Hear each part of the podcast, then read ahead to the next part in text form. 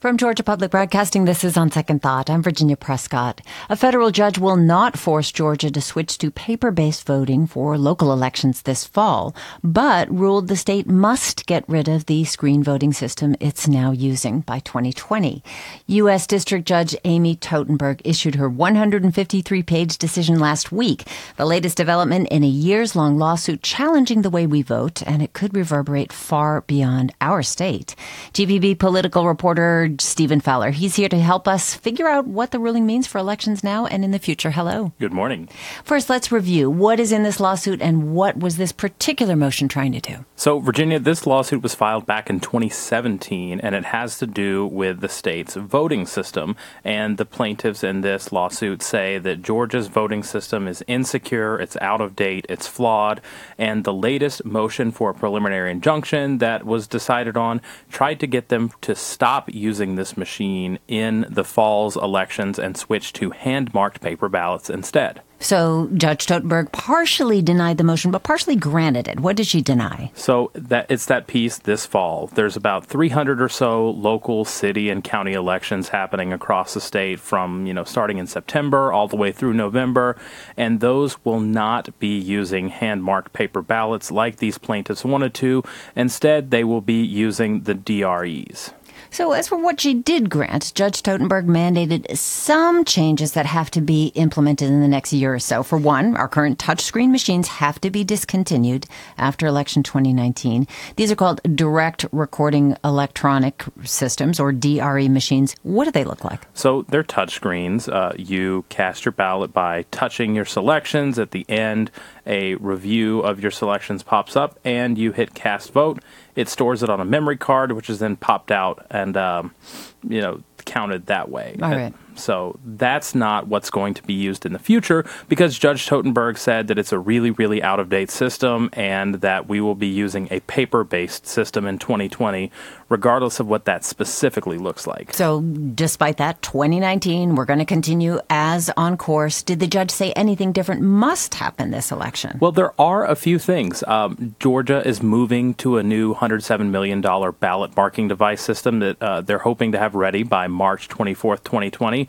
The judge says if that doesn't work, the backup has to be hand marked paper ballots. There's a piece of paper with all of the races and all of the candidates that you bubble in what you want, and then it's scanned in that way. So the judge says some cities and counties have to pilot that system this fall to be on standby in case the new system doesn't work. And also, there were problems noted in this lawsuit and in these hearings about Georgia's election management system, which is the database that kind of populates everything, as well as the voter registration system. So, every precinct that has an election this fall and in the future will have a paper copy of the poll book that you go to use to check in to say, Hi, I'm Virginia Prescott. I'm in this precinct. Here's my driver's license number. There's a paper copy backup in case there's something wrong with the computers or iPads or things that they use to digitally check you in. But as for now, Secretary of State Brad Raffensperger responded to the ruling last week with a press release saying he was, quote, pleased the court endorsed the policy decisions of the state's elected officials to move to a new paper ballot, ballot voting system in time for the 2020 elections while not disrupting the 2019 elections. So, what is the state's position now that the judge has ruled? After all, March 24th primary date is not too far away. So, Secretary of State Raffensperger said that the state is moving full steam ahead with these new ballot marking devices.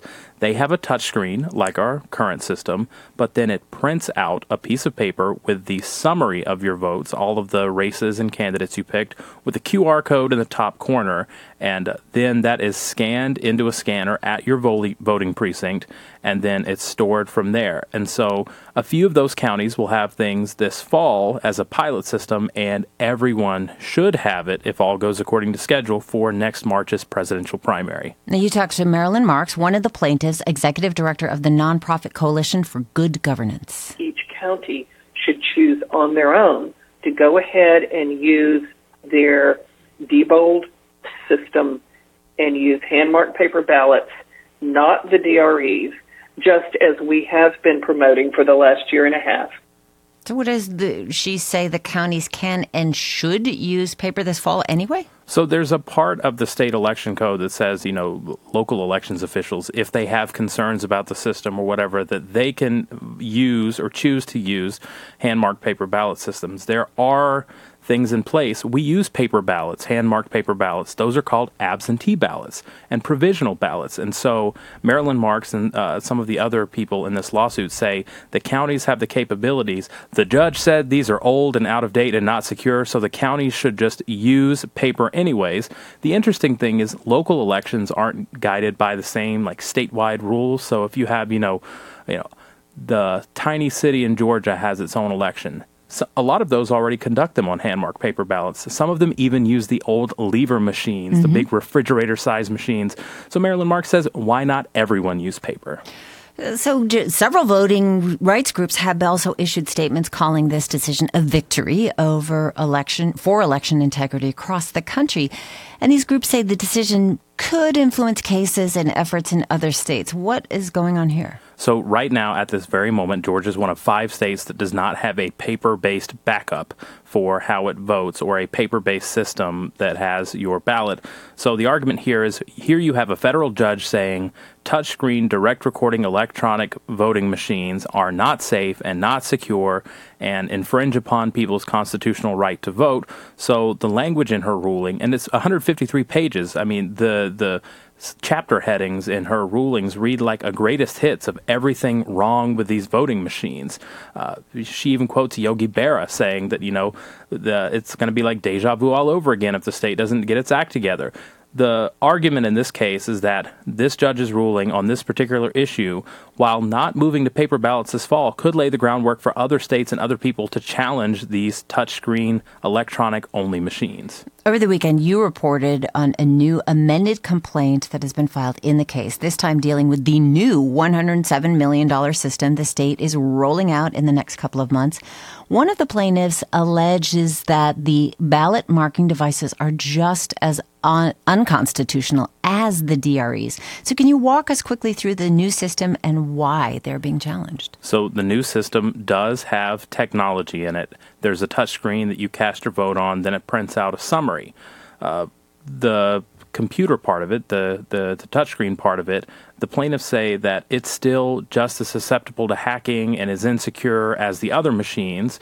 And then it prints out that piece of paper with your summary. And the summary is just the words of who you voted for and what the races are, which is then scanned in a QR code. Their argument I can't read a QR code, you can't read a QR code.